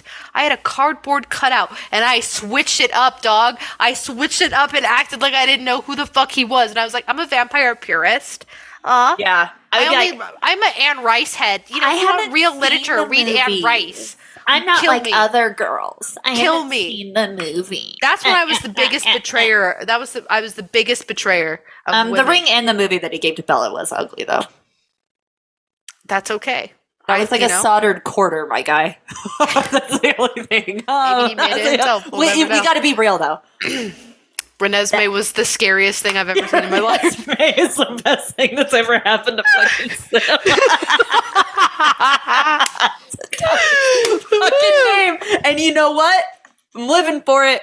Renesmee Yeah. is the sugar that they put in Honey Nut Cheerios to make it taste better. And I've been Yeah. eating it for breakfast every damn day. Yep, that's what I'm saying, man. So That's what I'm saying. Um, I think you should watch the last two movies though, because they do the old switcheroo with Carlisle getting decapitated, and it's Yeah, I, I like know about that. I know that like Alice has a vision, and Yeah. then the entire audience gets to see brutal murder, and then Yeah. at the end it's like surprise, also Yeah, it, was, it was a dream the whole time, Which is so fuck? fucking.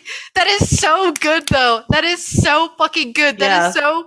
That is Twilight Zone. That's not even Twilight. That's Twilight Zone. yeah, that was that was. that was. You know great. what? That was Final Destination. That was Final Destination premonition of the roller coaster coming off the fucking tracks and killing everyone and decapitating your boyfriend. When they do a recap of important events, 9-11, Mhm. uh, Discovery blowing up, Mhm. Carlisle's decapitation. yeah, straight up. That's that's it. You know, that's 2000 to 2008.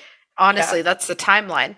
you think I didn't fucking buy Henley shirts and then layer tank tops underneath them because I loved, I fucking love that look. I did it because it was cute and fucking Bella did it, and it was my way to subtly cosplay what I, I- wanted to be. I made, I wanted to be the it girl, there's a there's a slight chance that he could be listening to this. Edward. My Edward Cullen. No, even worse. Even worse. This is why it's so. This is why I'm so atrocious. This is why I need to be lashed for my crimes against the Twilight netted. community. We just need to have a netting gun. literally, I made my high school boyfriend cut and dye his hair like Edward Cullen and get a fucking gray goddamn pea coat because that was my goddamn thing. I was so Yeah. down bad. I was like, "Hi, high school boyfriend. I will choke on your dick to your balls if you look like Edward Cullen." He was like, "Guess what? Done. Dude, Done." I used to Done. go to Area 51 and there was a dude there in a pea coat, and I was like, oh, am I in love now? Dude, also the Boondock Saints also contributed Dude, to the yeah. pea coat thing. Yeah, dude, that Um, was yeah, that's another that's a real one. So anyway, that's Yeah. you know what I mean? Like I just I'm it's the cross I'm willing to bear. I'll spend the rest of my life apologizing. We need to atone for our sins, man. That's what I'm saying, a thousand percent. So- Also, I feel like we might have to do a part two of the fucking FanX review because this is going so long. No, we only have one panel left to talk about, but it happened to be Okay. the best one. Okay, go go go. The last panel of the convention, and the best panel was me and Noel. I'm surprised this could have been the one where Ty could have been like, "You guys did not shut the fuck up," because that would have been accurate Dude. fucking feedback. But the UFOs in history panel, Yeah, and here's why. Um, also moderated that panel. yeah. Um, but I was like, "We're not talking about the fucking pyramids."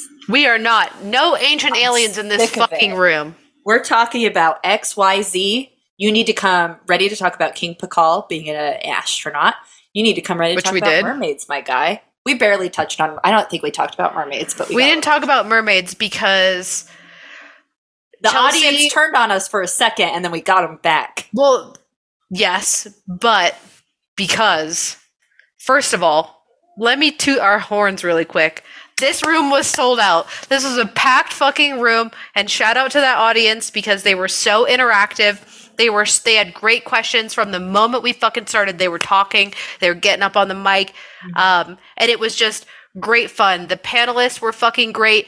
It was honestly skeptics versus believers, which is incredible. I like to consider myself a skeptic, as all of you would agree, but I had to go on the believer side to even the Yeah. fucking to even the fucking It- playing field. and I was was, like, but I um, love that. I fight Yeah, me. it was. you know I It was like a a phone service thing where you had me in the corner, and I'm like, believe everything, and then Noel, who was like. You know, and then we had um, the panelist who sat in the middle who was like, you know what, I'm undecided. I've been in the military. And then we had that guy. And we had the very last guy who's like, I don't believe in anything ever. Yeah, yeah. Um, so it was Yeah. like perfect. Um, but what happened was at first I was like, oh no, I hope this wasn't a mistake. Because I was like, audience, if you have a question to ask, get the fuck up here. Because we're not talking about aliens, guy. We're talking about why UFOs have been here the whole time. Mhm. And um, we mentioned cats being aliens to Egypt, and then someone tried to fact check us, and we're like, "Don't fucking fact check me, man," because I was born in this world. Yeah, so. I um Chelsea gave me the beautiful pitch, the pitch of the century, and I knocked it out of the park with the how cats are aliens. And a new development as of last month was that they have been officially classified as an alien, an invasive alien species. Um, and of course, that's because outdoor cats are killing fucking bird populations Yeah. and killing the environment. But it's the perfect bow to wrap on top of the like Cats are not There indigenous is- to that area. there is no there fucking thousands of years. archaeological evidence of cats pre-Egypt, and uh, cats jumped into Egypt and then were worshipped as gods. And Yeah. then we also have like cats meows um, and purrs are things that they like. We don't understand how they communicate with Mm-hmm. each other. They made up purring to appease us. The way that they communicate with each other is in such high frequencies that the human ear can't even pick it up. Why would they need to communicate like that? Who are they communicating to?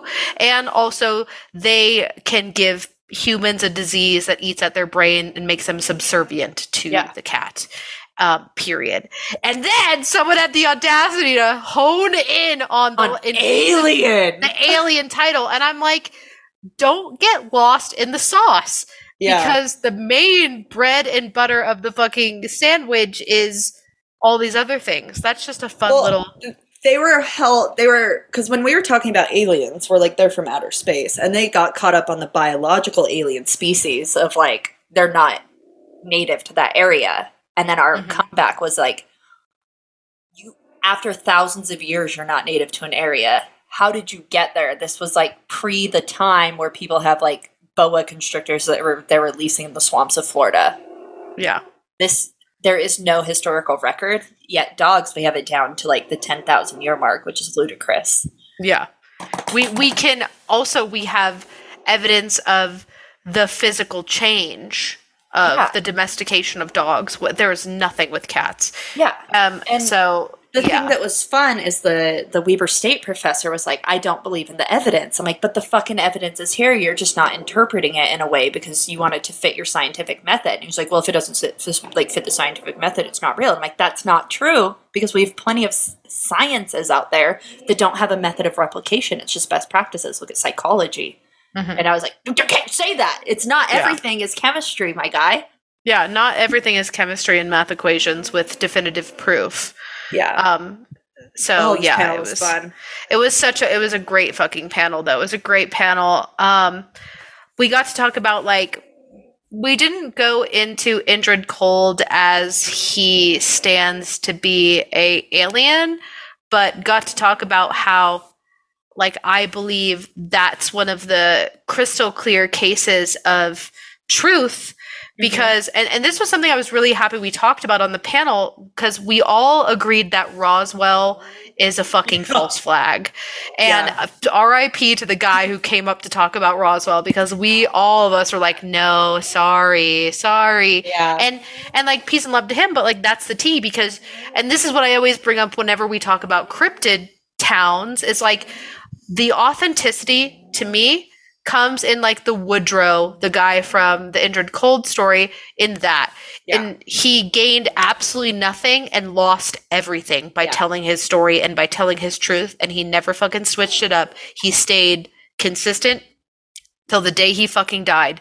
And if by saying the truth you lose everything, to me, that is the telltale sign of an actual encounter. 100% agree because the people who try I can't remember the quote, but it's like you know who controls you when you know who you can't criticize. And it's similar in this like if you're exposing an alien and the government ruins your fucking life, it's like Yep. what's going on? Because then there's Yeah. people out here who look fucking crazy crack addicts running around with like their 18 little racist cracker babies. They're like, I've Mhm. been abducted seven times. And Yeah. the news is like, let's put this all over the place. And Yeah, people are like, let's- that person's on. Yeah, let's talk about them. Let's have them Yeah. go on the news and talk about the encounter. It's Mhm. it's so specific. And to the Roswell thing, I'm like it's just like Area 51 peace and love. Like if we all know about it, nothing's there. yeah. Period. And yeah. like if the town's main economy is telling this story, it's not it's not it's Yeah. just a fucking theme park. It's, you know what I mean? fun. I would love to go there. I'd love to shop. I'd love to get souvenirs. Um, am I going there because I'm? You're like, I'm gonna see an alien. Yeah, no, that's yeah, not. no. that's If I want to see an vibe. alien, yeah, sure, I'll go to New Mexico. But I'm not. I'm going where like not even my cell phone can get like track me. You know what I mean? Or I'm Yeah. going to like the um, Nevada comp, like where the tall whites are. Yeah, the caves. But it was also fun too. 'cause something else we touched about was people were like, "Well, why don't we ever see little green men running around?" I'm like, "Well, then maybe your interpretation of aliens is correct." Because like, look up Valiant Thor, look up Pakal. Yeah. We every time somebody launched something at us, we had a fucking answer for it, and I Yeah. loved it because it it not only solidified the panel as experts, but it also let the audience have confidence that their question was going to be not only taken seriously but answered with fact. Yeah, no, a Um, thousand percent. And then we even like we talked about not only just like Valiant Thor and the Venusians, and also like maybe even uh, certain aliens are the craft itself, just like how Jordan Peele um, put out in Yeah. Nope. And then we talked about how the the zoo theory, which I call the um, Real Housewives theory, is that maybe we aren't seeing them because they are watching us. We are Yeah. the marble in the alien's pocket at the end of Men in Black. Or maybe it's like there's so many other alien races out there that we only see like the janky ones every now and then that trip up by not like yeah. you know what I mean? Like putting on an mm-hmm. invisible shield or whatever. Like there's so much when you when the base when the fucking base floor is interdimensional space travel, the intelligence level of what they are capable of and as to why we don't see them walking around, as to why um visibility and proof is limited, it becomes exponential, the evidence, Yeah. I feel. Because No, like if the base is interdimensional space travel, then the possible is almost unmeasurable. Yeah, 100%. And the nice thing, too, is the panelists built such a good rapport that everyone's like, we got to do this again next year. Oh yeah, yeah. Everyone, the panelists were on that. Because, you know, we would say, well, I believe in XYZ, and they'd be like, you're fucking wrong for believing that. It was like the the respect between the disagreement and you know people having that discussion it also let the Yeah. audience be like well i don't what about this or like what about this like backing up on both Yeah. sides Um, The audience, also, Puffin came to that panel. And Yeah, Puffin was in- good the whole time. Chelsea's backpack. The audience was great because like it was this back and forth between the panelists, which I love. I love that. I especially um, a panel like UFOs, a topic like UFOs. It's just so near and dear to everyone's heart That's how it should be. Yeah, it's Yeah. you gotta have that back and forth. It, it's like a sparring match, and it's so enjoyable. And you could tell that it was so enjoyable because of the way that the audience was interacting and asking questions. And even when that panel ended, we still had a line of people asking questions, Yeah. wanting to. We had people coming up to us, like wanting to talk to us. Like it was, Goodness. it was crazy. That just unlocked a memory because we also had people come up, get in real close, and be like, "You need to Google the metric incident," and then fucking disappear into the Yeah. crowd. It was, The like, amount much of people who were like you need to read this book and then just left and they that was it I, it Yeah. was in, it was incredible it was absolutely incredible so um i also am i i think we're in the i mean we didn't get to go into it too much but like ufo sightings have been increasing recently um, because of social media um, and the conversation about ufos and ufo sightings has been just everywhere at all times. And I, I think that like the collective conscience is picking up on that. And it's no longer like you know crazy man yells at the sky. It's now like everyone's talking about it. It's Yeah. it's a topic for everyone to have an opinion on or an experience with or a curiosity about. And i i think it was like that panel the amount of people who showed up for it the panelists on it and the audience interaction is like such a great snapshot of that like where we're talking about this right now as a collective conscious Yeah, that panel was so good. Uh, Yeah, my only the best. critique, I wish it was two hours. yeah we could have gone on forever for sure Yeah, it was just it was so jam packed though, which is so rare because you and I have both done the last panel of the convention. it's And usually is- empty Two or three people in there Yeah. waiting for the bus to come. Yep. I literally said to Ty as we were walking in, "Do you think there's going to be more than five people?" And when they had to like pause the panel to say like, "If there's an empty seat next to you, please raise your hand. We have people waiting outside trying They to get in." I was like. "Let's go! Let's Yeah. fucking go!" When yeah, they literally had ushers coming in to like help people find seats, and they're like, "You're not going to be able to sit with your party. Here's one seat here, one seat Yeah. here, one seat here." People were standing in the back. It was crazy. Yeah, that shit was fucking dope. So, um, such a great panel to end the convention on and close Yeah. the convention out with. Which uh, yeah, it was so good. Um, the panels this year, I think, was like one of the first times where I was like, "Damn, these panelists know their stuff." Because a main critique in the past has been like, "What? How the fuck did you get on this panel?" Yeah, Um, it was so good. Yeah. I didn't have a single problem with any of my panels feeling like no, but everybody deserved to be there. Yeah, it was a it was a really good time. Um, I definitely look forward to us doing more panels in the future Same. together. Yeah, I'm already planning panels for next year. I like Yeah. a list throughout the year and then I slowly whittle it down. Um, defending the prequels is just on at the top of my mind because I thought I was going to get to do that with the clone.